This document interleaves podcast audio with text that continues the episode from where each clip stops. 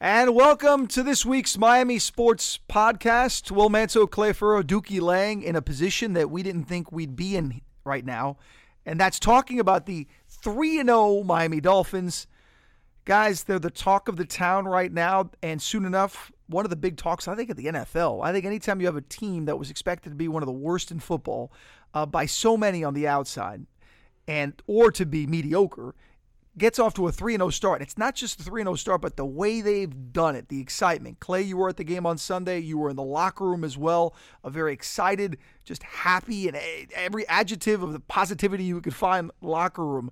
What do you think is going on with this team? Are, are, we witnessing something special, some magic here? Magic. I've got your tagline for the 2018 Miami Dolphins, magic. right? You ready? Okay. You ready? Fun and fast. Fun and fast. Well, let me tell you something.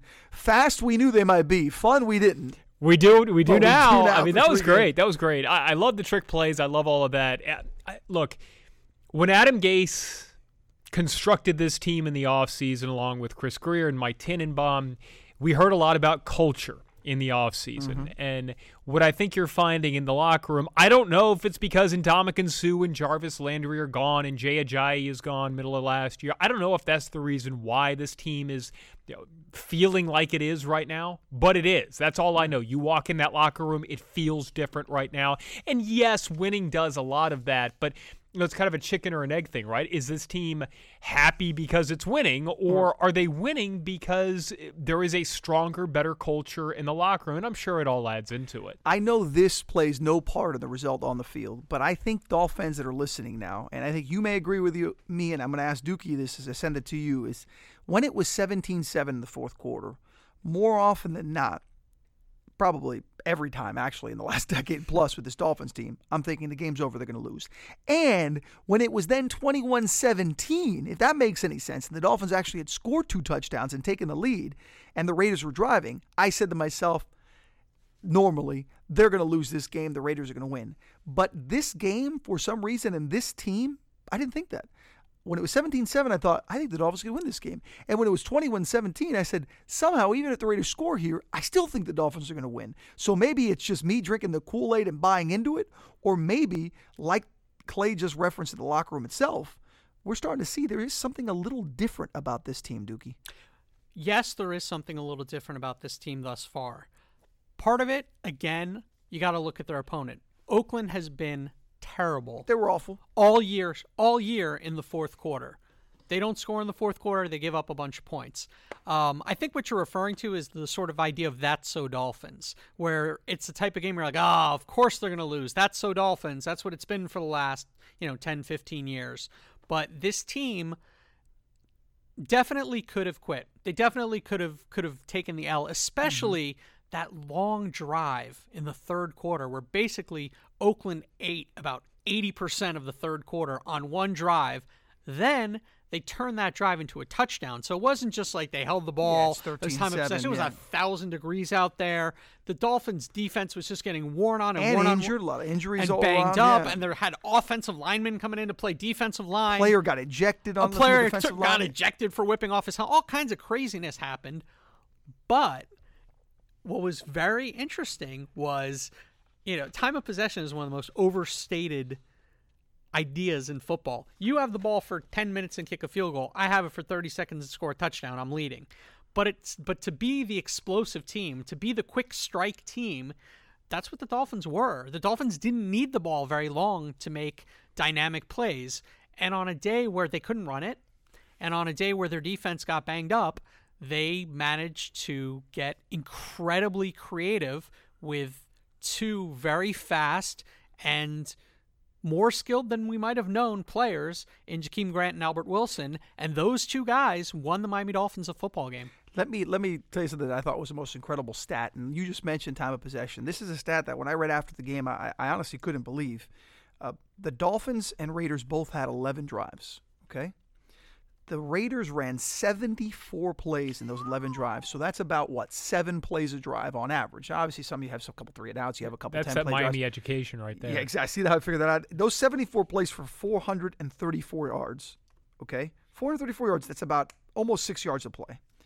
Dolphins in those 11 drives ran 39 plays. Wow. They had 39 plays for 373 yards just about 10 yards of play. So the Dolphins, in their possessions, average less than four plays a drive, which most drives, if you say you average less than four plays a drive, is not a good drive. It will normally end in a punt and a three and out and, and a turnover, whatever it may be. Dolphins scored 28 points. Dolphins won this game. This is why I say, Clay, there is something different. As I send it to you, I want to just remind everyone our sponsor today, Vera Motors. When you spend your hard earned money on a car, go to a place with a reputation. I promise you, there is no business in the state of Florida with a better reputation than Vera Motors. Vera Cadillac Buick GMC Pembroke Pines. The Vera family has been serving South Florida for 60 years. For the best deal in South Florida, the best service, Vera Cadillac Buick GMC. Vera Cadillac Buick GMC, 300 South University Drive, three miles north of the stadium. Pembroke Pines.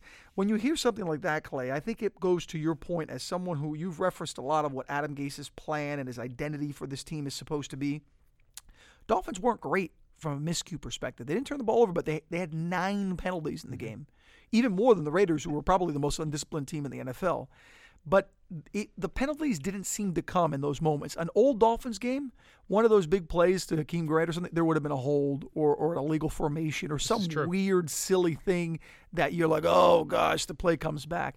I think this team is taking on the identity that Adam Gase wanted, and that's kind of a quick strike, maybe a little dink and dunk, but the dink and dunk can turn into a big play. And this was the difference between having Jarvis Landry and having Albert Wilson and Jakeem Grant. And and again, no knock on Jarvis Landry, and of Which course, when you say no it's knock, a knock on Jarvis Landry, he doesn't do with the ball what Albert Wilson did with the ball on that touchdown shovel pass today. He doesn't do it. He doesn't take it all the way on that. He does not have the explosiveness that Albert Wilson has. I don't know if he's a good enough passer to, to throw the touchdown pass to Jakeem Grant. Looked pretty like good on that two, uh, two, point conversion to Baker Mayfield. That's right. That's right. I, I love what uh, I love what uh, Ryan Tannehill said afterwards, and he said that we practiced obviously this week that play, and every time Albert Wilson not only did, he, did it get completed, he threw it in stride and a strike. He never once threw a bad pass, and he certainly didn't in the game. Jakeem Grant said the same thing. Can I just jump in on that? It's very interesting. You know, we always talk about our access, right, to what we're allowed to shoot and when we're allowed to shoot and which portions of practice we're allowed to shoot. And what we see generally, people may not know, but the media are allowed to basically watch what the first 15 minutes of practice, which stretching, is which is hitting, a lot of stretching, yeah, hitting big pads, you know, things like that. So gotta admit, I had no idea that this was in the hopper. I don't think we've seen anything like this. I don't think we've heard anything like this. And when people wonder, like, why are coaches so secretive? Why do they not want to let things out? Th- there were little hints, I would say, Clay, that were given this offseason by Adam Gase. Sort of, you know, we're going to try to use these guys. They have a variety of skills. But if you would have shown me just the fourth quarter and some of the play calls that happened in this fourth quarter by Adam Gase, I mean, I think this is the best play calling he's done since he's been here. I mean, just just in these first couple weeks. And here's the thing, too. Look, it's too early to proclaim the Dolphins as being a playoff team. It's too early to proclaim as saying that this is this this is a different Dolphins. I get it. Even with a 3-0 start, you can't sit there and say, "Oh, this is a team that's going to win 10, 11 games." They very well could end up being the Dolphins team we thought they'd be and finish 8 and 8. You know, and everybody like, "Oh, here we go again." I get it, but here's one thing I feel pretty comfortable saying, and I said in the preseason, one of the reasons I thought the Dolphins were going to be a 7, 8, at best 9 win team was because I didn't think they had playmakers. I was wrong. Uh, Albert Wilson is getting to that point where, man, you could almost call him a playmaker, a guy mm-hmm. who could take it at any time down the field. But I, Jakeem Grant is already at that point. Yes. And who would think that that how tall is Jakeem Grant listed? Five six, five seven. Yeah, and I, he, has, he that's about what he is. Yeah, that's what he is. Stand next He's the standard listed, and he really is that tall. Yeah, and yeah. and he is one of the more dynamic playmakers in the league right now because he's one of the few guys that when he gets the ball in space you know, you hold your breath like he's he's, he's going to go like he, and, and, he at every time he touches the ball. And he and Albert Wilson have a deal. They they bet each other. They have a, a side wager, and this is this is a combination of what this locker room is like right now, the fact they like each other, but also it kind of shows you the the competitive nature and also the speed and the quickness. If Jakeem Grant scores a touchdown on a big play like that, Albert Wilson owes him a hundred bucks. If Jakeem Grant gets tackled by anybody in the open field, Grant owes him a hundred bucks.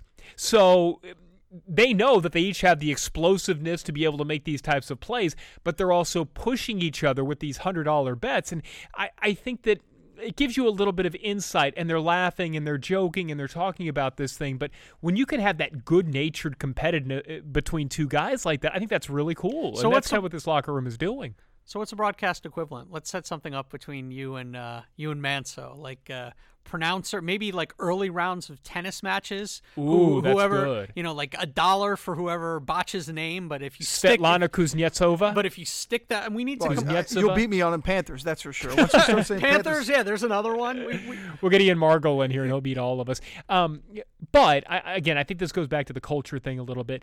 And then, secondly, I feel like after each of these wins individually, all three of them, we've sat here at some point and we've said, all right, here's the things that the Dolphins still are not doing, or the things they did not do well, and why it makes us question them moving forward, at least to a certain extent. Mm-hmm. You can question each win individually, but I don't know about you guys. After three wins, I, I stopped nitpicking. I do think the penalties could be an issue down the line. I do think Ryan Tannehill showed some awareness issues again today on Sunday in game three. I, th- I still think some of these things keep happening, but I'm getting to the point where I don't care because you're 3 and 0 now. And and it's not like, okay, well you won one game, but Marcus Mariota went out and you had a 7-hour, a 4-hour delay. Well, you won game 2, but Sam Darnold's receivers couldn't catch anything. Well, no, you're 3 and 0. You've won 3 games and I still think there's a higher ceiling that this team can get to. With that said, they got to correct that stuff. They want to get to that ceiling, but I think they're showing even when they're not playing their best football, they can win games. they can, and that's the and here's the the the positive. Duke, you mentioned something earlier, and that's the schedule. And, and I think we have to sit there and say, look, yeah, have they beaten a truly impressive team? You know, the Mariota Wild game where he got hurt and then Gabbert came in, the seven-hour game that was kind of a wash. It was hard to judge both teams. The Jets with a rookie QB who made some plays, but he struggled a bit, and his receivers dropped a lot of passes. They don't look like to be a very good team but still it was a road win. You don't apologize for those. You don't apologize for a win, but you certainly don't apologize for a road division win. is that a corollary to your rule? Exactly. It's like little, I, it, it continues on. I like your rule already, so But now I got to add to it. Yeah, you got to add to it. You really don't for the road. And I think this is a- Division wins, you but this- extra. This was an Oakland team that is while while they may be the dumbest team in the league, and while they may have left a lot of plays on that field, uh, they came in a desperate team at 0 2. Yes. Got off to a start where honestly, if you were watching the game and not looking at the score, it felt like it was 21 nothing. But the Dolphins withstood it, held their ground, made some plays, got back in it, and then when the Raiders looked like they were going to take another step and go away with and take the game away with a 10 point lead in the fourth, the Dolphins made those big plays. I guess what I'm trying to say is the three wins have come and they've come in a variety of ways and we still haven't seen i think the best of the dolphins and they are dealing with some injuries and the schedule does get tougher and yet somehow some way they're 3 and 0 these next three weeks we're going to learn a lot guys though. They've got tom brady and the patriots and i don't care what their record is i don't, I don't care how, how poorly at times they've played to start the season they're still tom brady and the patriots and in foxborough where the dolphins never play well. If i'm not mistaken they haven't won in foxborough since the wildcat game. Uh, then you've got a Cincy team that lost this weekend for the first time, but that eh, what do they call it? The jungle over there in Cincinnati is a tough place to play on the road. A road game. Tannehill struggled there a couple years ago when they played in Cincy. And then you play a Bears team that all of a sudden, even though it's a home game with Khalil Mack, looks to be one of the best defenses in the league. That'll be a real challenge for this offense. I think it, it stinks to say we'll learn a lot about this team now and kind of like it's almost like dismissing three wins, and that's stupid to do. But I really do think we're going to learn a lot about this team these next three weeks, what those what those three wins were, and if they tr- were a true indication of what this team is. Yeah, and I don't think that you need to go into New England to validate these first three wins if you pull out a win there. I, I you go in there and you show what you've shown to this point and you show that you can compete on the road against the best team in the conference, then yeah, I I don't need to see them go in and get a win, but Will, to your point, I need to see them go in and show that they can have these explosive plays, that the defense can find a way to at least slow Brady down a little bit. We can get to that. But uh, yeah, I, to your point, I do think we'll find out a little bit more at how for real this team is in the next few weeks. Well, it's funny you mentioned the Wildcat game. I actually thought about the Wildcat game today during the fourth quarter. Um, different set of circumstances during the Wildcat game. The Dolphins were in desperation mode. They didn't want to go 0 3. Um, Sparano, may rest in peace, came up with this plan because this was something that one of his coordinators had. So much fun to watch. But but it, you were looking at a at a defense that was like I, I don't know what hit it, and it was so much fun. And this afternoon, Sunday afternoon, when the Dolphins unleashed this sort of Jakeem Grant, and when they unleashed this little shuffle pass that they're doing now, it felt like something we haven't seen around here in a long time. It's not like you go shuffle or shovel. I, I, you go either, shuffle. Either one. I go. sh- I, yeah, I should be shovel. shouldn't shuffle it? shuffleboard. You you do look like a shuffle guy. You, Well, you look anyway, like you the shuffle. shovel- you shuffle when you I- I- produce. I- you shuffle when you well, do the pod. I, I constantly shuffle. you shuffle when you dance. I mean, this is this no, is I'm actually a shockingly good dancer. But Do you want want to? Do you ever want to tell your story on the on the podcast about dancing with Natalie Portman? Um, I think that I think the headline kind of tells the story. The details uh, you can it's not salacious, but yeah, it's no, funny. no, no. It was just, It's funny. she's a lo- lovely young lady. She's married now, kids.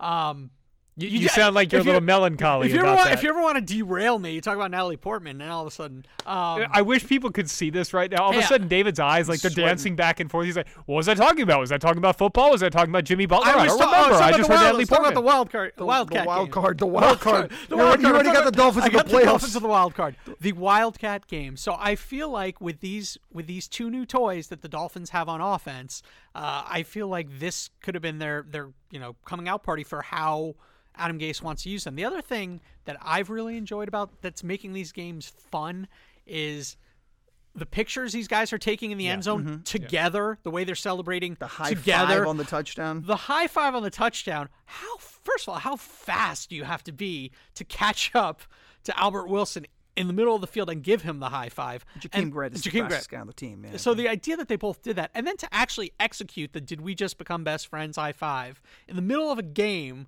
it's just amazing. Wh- While you're running away, While you're from running away- right. more of the best defenders behind you. athletes to, in the world. Right. To me, they're like like Devin Hester during the Super Bowl managed to look at himself on the big board. Like you should be looking at the end zone and worrying about getting caught, That's why they not looking for your teammate bucks. and playing and paying. yeah, they they patty figure cake. it out. I you know there are uh, areas of concern, and before we look ahead to New England, there are areas of concern, obviously, that you look at. And look, the secondary really struggled without Reshad Jones. You would hope that that Jones is coming back for this game against New England. I wouldn't say it was a surprise he missed the game, but he did return to practice later in the week, and you got the sense that maybe he could play, even though it was a game time decision. Uh, and then they decided he he couldn't, and that was disappointing. And they got up to a slow start there were a lot of plays there for Oakland to make. And again, they're kind of a boneheaded team. You would expect a team like New England isn't going to be so dumb and be able to make those plays. So, yeah, there are some things. The Dolphins did not run the ball well. I'm not sure that there's any concern for Kenyon Drake, but I, I do know this. Uh, we haven't seen the explosive Kenyon Drake just yet. Uh, he didn't get that many looks in this game because, again, the Dolphins only ran 39 plays, so it's hard to really establish any kind of rhythm. Uh, I, I thought he was getting hit a lot behind the line of scrimmage. But if you're going to get, if you're going to really nitpick, on days of those big plays don't work, if you live and die by the big play, it's a, it's almost like the Canes with the turnover chain. If the only way you're going to win is creating turnovers, and if the only way the Dolphins are going to win is, is making big plays, eh, that's going to be a problem as the season goes on. They have to kind of fix this run game and get it going. I'm just taking this as an aberration. Just it was just a tough game, and the Raiders played tough, and they and they got them in the backfield a lot. But I do think if you again, if you're going to nitpick some of the plays in the middle of the field defensively, and then the ability to run the ball are a couple things that the Dolphins need to improve in these upcoming weeks. But it's nicer to have to improve those things when you are three and zero. It's true. Yeah, as they always say, as they always say, it's a, it's a lot uh, lot happier times when you're fixing errors after a win, and it's it's about the best of both worlds. You said fun, by the way, Dookie, and and that's the biggest takeaway I have from this game and from this season and from this team. We get paid to watch the Dolphins. Now we, you know, Clay has been here a few years now covering this team, but as a fan, I'm sure he's watched plenty of Dolphins games in the past. You and I have, have lived in this community for a long time, on top of covering the team, so we're kind of have to watch the game, so to speak, to get paid. But we we know what the Dolphins have been over the last decade or so, and even when they've had some success, let's face it, it's been a boring team to watch. Just stylistically. A couple of years ago, yeah. they were boring. I mean, it was Jay Ajayi. You had the hope that he ran for 200 yards, and then they maybe forced a turnover, and then maybe the opposing team missed a field goal, and you won a game late, and they won all these close games. This team, just from a football fan and not as a journalist, not as a guy who wants to see them win or who covers them, this team's fun to watch. Like if you're just a fan watching a football game, Dolphins are fun to watch. Well, the first three quarters today were a little were a little plowing, just in terms of the Raiders. But I think the anticipation of that right. big play the is something that we didn't yes, have before. Hundred percent. The idea that listen, even even when Jarvis Landry was the Dolphins' best offensive weapon, the biggest thing you could expect was them to you know pick up some a sequence of first downs and to matriculate down the field, and there's just not a lot of dynamic playmakers. And and I think one of you know some of the older fans of the Dolphins probably like as much as we have found the last 10 to 15 years of this drudgery to be boring. I think if you look at an older fan who was there for like the Marino days and Duper and Clayton and, and that type of explosive mm-hmm. offense, that's what being a Dolphins fan was about. Now, it was a different story in the 70s when you were talking about a team that was primarily a run team and the no name defense. And that was, you know, that, that old school Shula style was a slower style. But the thing about Shula's teams is they never made any mistakes. So yeah, they were slow and you know a lot of running, but it was smart. You can't do that and have the stupid mistakes. You could play a Marino style where you're a little wild and because you can make up for mistakes. And I felt like on Sunday that's what the Dolphins did. They made up for some of their mistakes. They made up for their defensive injuries. They made up for some ineffectiveness on offense By because the officials they made up for some bad. They made up for some bad calls, really bad. The, the pass interference, hundred percent, and yeah. and a guy you know getting tossed from a game and immaturity. That was but, stupid. But big plays will make up for a lot. They will. Remember, our sponsor today, Vera Motors. When you spend your hard-earned money on a car, go to a place with a reputation. I promise you, there is no business in the state of Florida with a better reputation than Vera Motors. Vera Cadillac, Buick, GMC, Pembroke Pines. The Vera family has been serving South Florida for 60 years. For the best deal at South Florida, the best service, Vera Cadillac, Buick, GMC. Vera Cadillac, Buick, GMC. 300 South University Drive, three miles north in the stadium. Pembroke Pines. All right, so the Dolphins are on their way to New England next Sunday. That'll be a fun game in Foxborough, undefeated. The Dolphins, one of the few teams in the league still without a loss. So all is good there. We'll see what develops in the next few weeks, starting with that New England game. We're also going to see this week, and I say this week and eh, because this is a such a fluid story and so much will change, but we have to address the Miami Heat returning to practice on Tuesday. They had their media day scheduled on Monday. And guys, everything that we're going to talk about right now could change literally in an instant because while normally we'd be talking about, hey, Dwyane Wade's coming back, the excitement of the season, what can we expect from the young guys, what can we expect from, from guys in this team and the rotation, how does Spo work, you know, they logjam of 7,000 shooting guards. The, the one thing that we're looking at with this team is the rumors about Jimmy Butler. We've, we've talked about this, and we did at nauseum last week. And Dookie said it's it's not true. It's not going to happen. They're not going to get involved, and he was wrong. But, but well, wait a second. Unless unless something happens, we could cue the tape. Uh, but no, the point being, I might not be able to, but someone. The, the point being, uh, you can't even get the music to work this week. The point being. that this seems this like, is when we're at we're best when we're insulting Dookie. This is when we're at this our is, best. Listen, we're undefeated yeah. there. the point being, Clay, I think that, and you again, guys, people may high five like Jakeem Grant and Albert Wilson we, as you guys beat on me. High five. So when when people hear this, this deal may have happened already. Meaning that he may be traded to the Heat or somewhere else by now because it sure looks like he's going somewhere. Yeah would you give up just about anything to get Jimmy Butler on the Heat? I, I want it on the record. Yeah, I, I, I would, and for a number of reasons. I, I think this league is becoming more and more about stars wanting to play with stars, and this this started with the big three coming together. And I guess technically you could say it started with the Celtics a little bit, but but the big three were the first where you had stars in their prime, all of them in their prime, wanting to come together, and the Heat. I, I hate to say it right now, they do not have a star. They do not have another player that people are looking at this team and saying, I want to come play with that player moving forward. And I'm talking about for 2019 when you're going to have free age guys hitting free agency that are star level players and Dwyane Wade mm-hmm. is going to be gone. So the one star that you do have is going to be retired and going off into into the sunset. So you need to have somebody that's going to attract other players. The Heat do not have that right now. So to me, I think you do that and I was reading a report from uh, a Minnesota TV station and uh, he was saying the concern on the Heat's end mm-hmm. is they don't know if Jimmy Butler is worth the supermax contract. They don't want to part with Josh Richardson. If see, here's the thing, Clay. Well, then why do it? And that's where I think in the NBA now you are paying, you are overpaying more for guys, middle of the run guys, than you are for max players. Even if you don't think he's worth the super max, he is still more valuable than a lot of the guys that you have right now that you're paying 15 to 20 million dollars for. So, I'm sorry, you got to bring in that star and I don't care who it whoever on this roster it takes, find a way to get Jimmy Butler here. Here's why I don't believe that story. And and and there are so many stories that come out that can't all be true because you hear on varying degrees of interest and who's in the package and who's not in the package and who they won't move and who will move. It's part of the whole speculation process that drives us all nuts and drives fans nuts.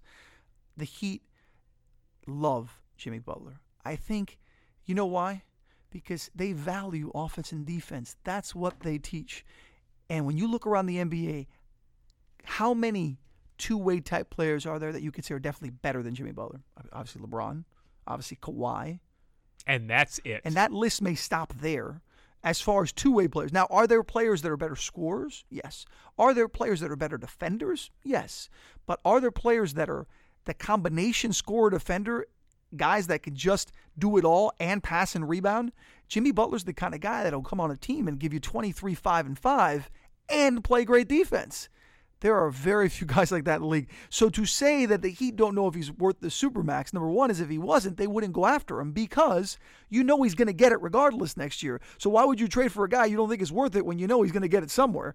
And if it's not with you, then why are you getting him? And, and I was all in on Gordon Hayward, and the Heat were clearly all in on Gordon Hayward. Jimmy Butler is Gordon Hayward offensively, and he's another level defensively, and that's type of player. And this whole thing about oh well, you know, if he signs a max contract, four or five years, he just turned 29. So it's not like uh, look at where some of these guys. He is right now younger than Kevin Durant, Steph Curry, and LeBron James. Would you sign any of those guys to a five-year contract? I think so. Uh, I think I'd sign all of those guys I, to a five-year I mean, contract. Even LeBron, I, he could stay till he's forty. Yes, because he's gonna he's still gonna, because even at forty, he's probably going to be a max level player. Yeah, it's true, and that and that's why you can't get caught up in that stuff anyone that tells you Jimmy Butler is a superstar doesn't watch basketball.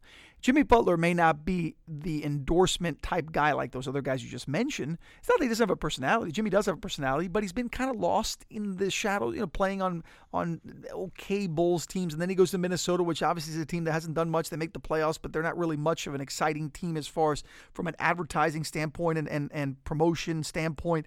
But Jimmy Butler around the NBA is as respected as they come. Dookie, I ask you on the record, as we know that this this will change because Jimmy Butler will likely be traded this week somewhere. Yes. Uh, would would you give up just about anything with on the Heat, or would you give up anything on the Heat to get Jimmy Butler? Yeah, I would. Um, we said this going back because we've been talking about the Heat doing something about this logjam since Riley kind of coined the phrase logjam, mm-hmm. and we said that they would need a dysfunctional situation in order to free up a player who would be an asset for them. Okay. So when we initially started talking about this, we were looking at maybe Toronto, I, you know, Lowry or DeRozan. We're, we're kind of looking around the league. Maybe Sacramento would have a problem. Who are the teams who have really good assets who are super dysfunctional? And it turns out, fast forward to September, yeah. the answer is the Minnesota Timberwolves. And they do have assets. I mean, that's a fun I mean, team to the watch. Idea, Toronto, Toronto Raptors fire the coach of the year.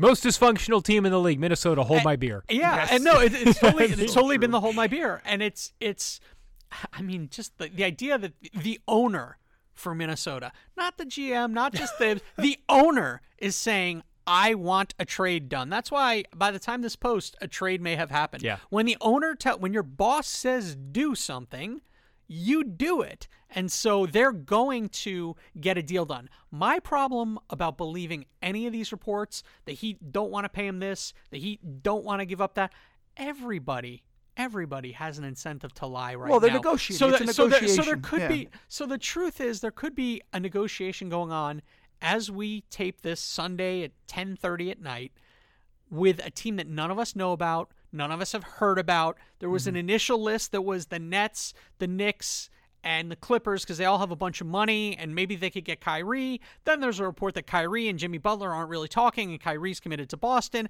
There's just so much noise out there. The reality is, yes, if you look at the Miami Heat's roster right now, and this is very simple, this is how I define basketball trades. Very simple.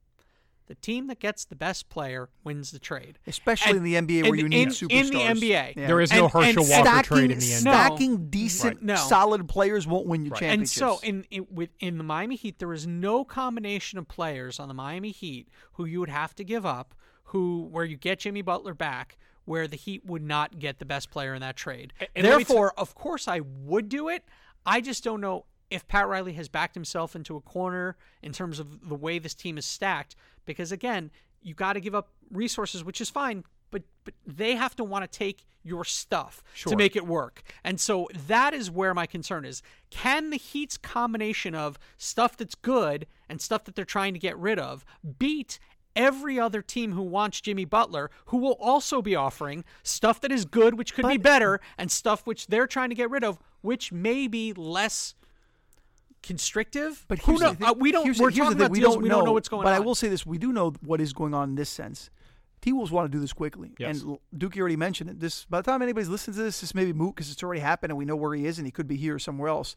But when you want to construct a trade that quickly, you're sacrificing a bit in the return. Yes. It's very hard to expect in a quick deal to get a monster just come back with with players or picks, whatever it may be. The Heat, quite frankly, because of I don't want to say desperation, but because of their inclination and want for a superstar so badly, could end up being the best team to offer the best package. Hundred percent. Two things on Glenn Taylor, the Timberwolves owner. Number one, I think he's he feels like he's already won the PR battle here because they signed Karl Anthony Towns to the max extent. So I think he has put Karl Anthony Towns out there and said, this is the face of our franchise going forward. He is not going anywhere. We win in Minnesota. So now I get to move on and fix the dysfunction in this team. So I'm going to do that as quickly as possible and then roll out Karl Anthony Towns on Media mm-hmm. Day and show everybody he is the face. Forget about what just happened with Butler. Number two, from a Heat perspective, how I will judge this trade. I feel like the Heat have four really valuable assets. Bam Adebayo's contract, Josh Richardson's contract, Mm-hmm. the 2019 first round pick, and the 2022 first round pick. 2022 between that's supposedly the year that you're going to have the the one and dones flushed away to where even back end of the first round pick it's like having a lottery pick if you pick in the 20s so in my opinion and Justise Winslow is really really good problem is he's only got one year left on his contract so you can maybe throw him in there as far as i'm concerned if you find a way to do this deal and keep two of your big four assets moving forward, either two of the four between Richardson, Adebayo, the 2019 and 2020, you win. You win. Because then next summer, you can use those other assets. If you can pry one of those big free agent guys, you can use those other assets to trade off bad contracts and bring in another max player via free agency. Bo- uh, so you would line, win. yeah. Bottom line is if they get Jimmy Butler, they don't have to worry about a max slot because they'll have bird rights and they can keep him. But they'll have time to eventually either create a max spot or they'll have that max spot for 2020, uh, and then that that's where you could pair a Butler with someone else. By then, maybe you've drafted a player you like, depending on where you are in the draft, or you've made another move. Which again, all this stuff is fluid. It's the Heat aren't going to try to get Jimmy Butler and just say, okay, we got Jimmy Butler, that's it. Let's let's play the next four or five years with Jimmy Butler being our guy. There there's more to it. This is step one. I think the process we all agree Pat Riley needs to do. Whether it's Jimmy Butler or the next superstar that comes available, you, we you know we know he whiffed on, on Kevin Durant. He took a big swing and a miss. It happens. That was never going to happen. The Gordon Hayward came so close to doing it, but it didn't happen. He's got to keep swinging. Eventually, he's going to hit, and when he does, the Heat are going to have the superstar that they need to bridge the gap from Dwyane to the next contending team. And that could very well be Jimmy Butler. And again, you may be listening going, guys, it is Jimmy Butler. We got him already. Or no, he's he's in New Jersey, New York, it's over. You know, I get it. Whatever. Whatever the case may be.